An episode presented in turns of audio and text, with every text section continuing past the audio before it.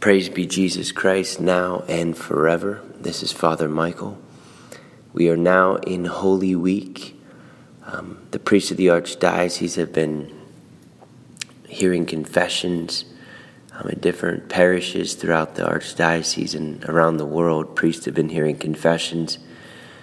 And as a priest, uh, the Lord always gives me um, insights in the confessional it's one of the graces um, of being a priest is you really learn through the Holy Spirit how amazing it is how God speaks through you um, or speaks through us as priests to the penitents, to the people coming to confession. I'm always amazed of some of the ideas that Jesus gives to me um, in the confessional. So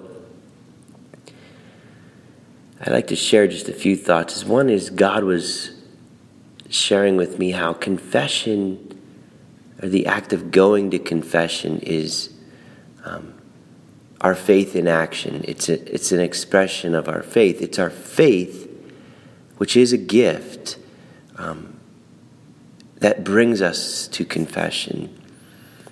As we come into the confessional, as we go to confession, we are there because our faith tells us that there's a God that's in love with us.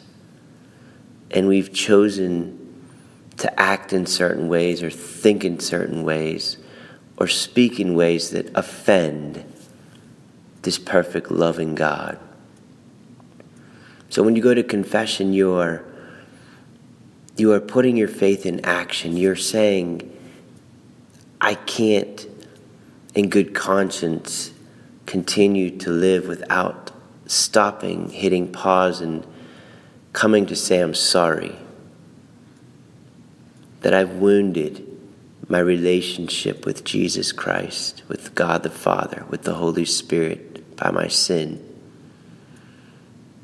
And this is a beautiful thing. This is a, an act that truly pleases God. You know, there's nothing better than doing what's right and being honest. If we've broken God's commandments, we're honest with Him and say, God, I love you. I know you love me more than life itself. And I can't continue to live um, in good conscience or, or in peace of conscience without first saying, I'm sorry to you for X, Y, or Z. You know, you name your sins. So confessing our sins is is really, it says, I care. I care about my relationship with Jesus Christ. And, and, and it should be uncomfortable a bit because we got to confront our pride. We got to confront, you know, the part of us that, that perhaps doesn't believe in love or doesn't think God can love us after we've sinned. And so Jesus comes to us in this beautiful, amazing sacrament. You know, remember that God doesn't need uh, the sacraments, we need the sacraments. And God wants us to be with Him forever. So He, he gave us these seven sacraments and this special gift of sacrament of reconciliation as we are right now in this Jubilee year of mercy is such an amazing grace.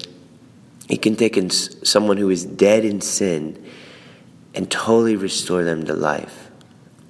And I'm always amazed as a priest, even how, you know, people come to confession after years and years of being away. And this is the work of the Holy Spirit. God, the Holy Spirit, even as you're listening right now to this just brief reflection, like God's working in you right now.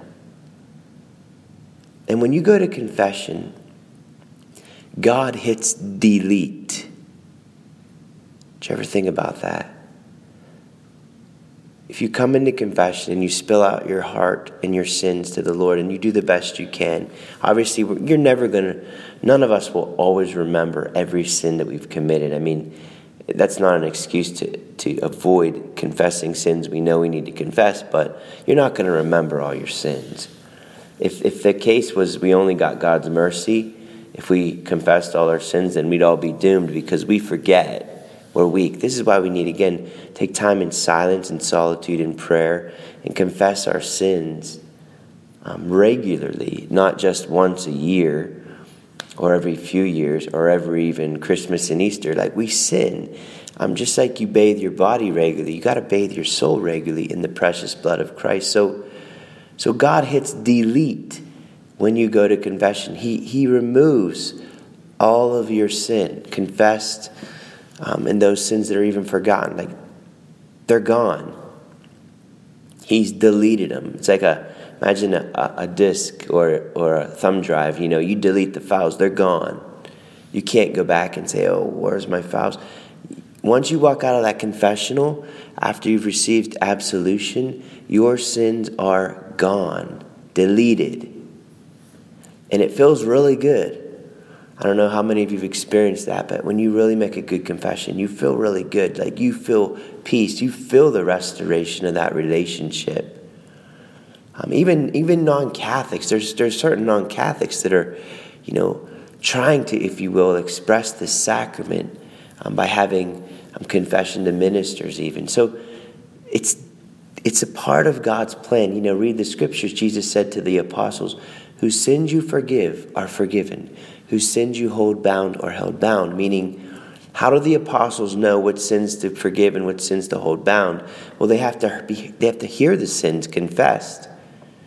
And so Jesus gives us the priesthood as an extension in time of his merciful heart.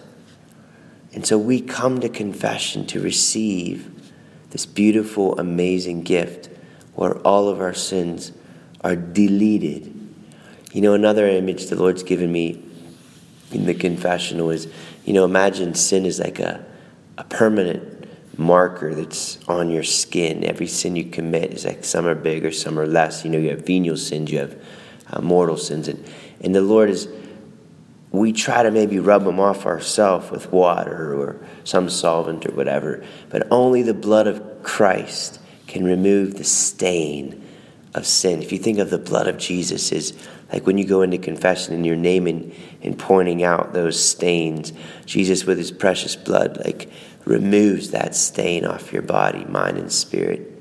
So you're free from the stain of sin. Another analogy the Lord's given me in the confessional, which is kind of like a battle, a battle image, which is, you know, if you if you get shot with a BB gun, it's going to sting, and I guess it could go into your skin, which is not good. But if you get shot with a gun or you're stabbed with a knife or if you step on a, a, a nail or um, say you get scratched or pricked with a pin, um, like there's, there's a hierarchical order of sin, like regarding the seriousness. Like if you step on a needle, that's not as serious as stabbed with a knife or a sword or shot with a gun, right? So there's venial sin and there's there's there's mortal sin and you know like you're going to bleed, right? So the body loses blood when you, when you are wounded, um, and the soul loses grace when you're wounded. So remember, the enemy's shooting those fiery darts at us. Read Ephesians chapter 6. You know, we are attacked. This is a spiritual war.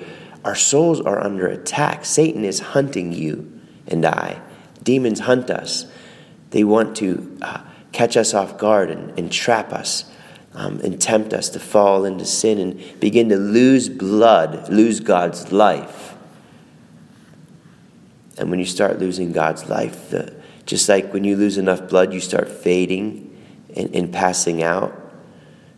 Um, same thing is if you lose enough of God's life, you're in darkness.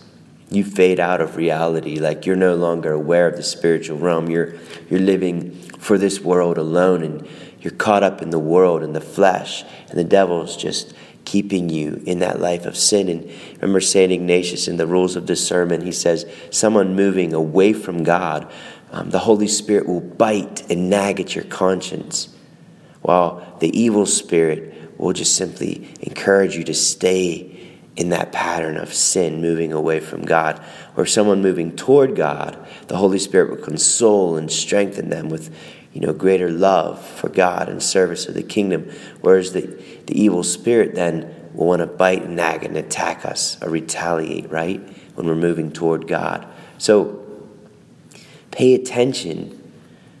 My brothers and sisters, we are on earth, but we are not of this world. We are in the world, but we're not of the world. And the Lord wants to live through us. And Satan hates Christ. He could care less about you and I, but he hates Christ and he doesn't want us to stay in the state of grace. He doesn't want us to stay in grace. He doesn't want us to go to confession. He don't want us acknowledging our sin, confessing our sin, being sorry. He doesn't want us taking time enough to think about our sins and, and prepare for a good confession. You know, he wants us, you know, once a year going to confession. Like, how in the world do we expect to grow. You know, like imagine soil. If you walked over soil every day for 365 days, it's going to pat it down so so hard that rain is not going to wash into the water. So another image God's given me is, you know, confession is like turning the dirt over, removing the stones and the weeds, so that so that when the rain comes, the seed comes, that, that the soil can receive it, and there could be a fertile ground for the seed, the Word of God um, and the waters of the Holy Spirit and the sun, the light of grace, that their growth will occur. Um, there's no way seed's going to grow um, or water's going to enter soil that's been packed down and stomped down. So it's such as the confession once a year. How can our souls really bear much fruit if we're only confessing once a year? So I want to encourage you to make frequent confessions. The Blessed Mother has always said every month, we should go to confession. You know, think of the first Friday, first Saturday confessions. This is a time to come to confession, um, to enter into devotion to the Sacred Heart of Jesus, the Immaculate Heart of Mary. And if you go to confession regularly and you prepare well and do a good examination and make a good confession, you will experience a greater um, fruitfulness in your reception of the Eucharist. You know, so many people go to communion every week, but you wonder how many people are, are in mortal sin. How many people actually are ready or disposed properly to receive the Blessed Sacrament?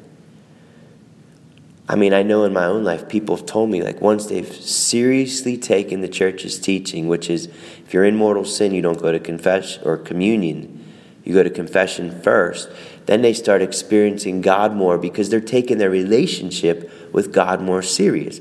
You know, if you can go out and, if you will, sleep around and then come back home to your spouse and say, hey, let's renew our marital love, there, there's no sense about that. So if you're making idols and false gods and choosing serious sin and you come to Mass and just simply go to communion without confessing first, it's no different than someone that's, you know, prostituting themselves around and saying that ah, it's no big deal to come home and, and to love my spouse in an intimate way. Like that's, um, it's not right, and we know that. So let's make things right. The Lord says, Let us set things right, says the Lord. So I want to encourage you today in this little podcast to make a good and holy confession. It should be uncomfortable you know, a good uncomfortableness. You know, when you go to the doctors, if you have um, uh, uh, symptoms, if you don't tell the doctor your symptoms, how, how's the doctor going to help uh, diagnose and heal, right? So Jesus is the divine physician. We come to confession, if you will, to ask Him to heal us, and we name our ailments, our sicknesses, our disease of sin. We name them and, and you know, giving the Lord um, our sins and ways to examine your conscience. You can go online. I mean, there's tons of examines. Um, you can examine your conscience in light of the Ten Commandments, um, or examine your conscience in light of the uh, seven deadly sins. You know, pride, envy, lust, gluttony, greed, sloth, anger. Um, examining our lives in light of sin? What are the sins? And, you know, just the acknowledgement of sin is the acknowledgement of there's a right and there's a wrong. You know, in our relativistic world and society, you know, think about this. If I'm not confessing my sins, I basically said there is no sin. I basically said that I determine what's right and wrong. And if you're doing that, if we are doing that, we're basically saying that we are God. and that we are the judge of what's right and wrong. We are the determiners of good and evil, rather than um, one who bows before the great King Jesus Christ, who is the determiner of what's right and wrong, of good and evil. Remember the Garden of Eden? You know, we, they took from the tree of the knowledge of good and evil, meaning God says, I'm the determiner of what's good and evil. And Adam and Eve wanted to do it themselves. They took from that tree, saying, I will decide, God, what's good and evil. And so I want to encourage you don't be afraid to make a good confession and to confront your sins. Let the Lord and the Holy Spirit confront your sins. And don't let the old self, as St. Paul says, put off the old self. Don't let the old self keep you away from the confessional. See, the old self has been formed by the world, the flesh, and the devil. The new self, that's your, your baptized self, is Christ in you. He wants to lead you to the Father. So let's let the Father deliver us from all evil through the Son by the power of the Spirit. May Almighty God bless you, the Father and the Son and the Holy Spirit. Have a beautiful and amazing Holy Week.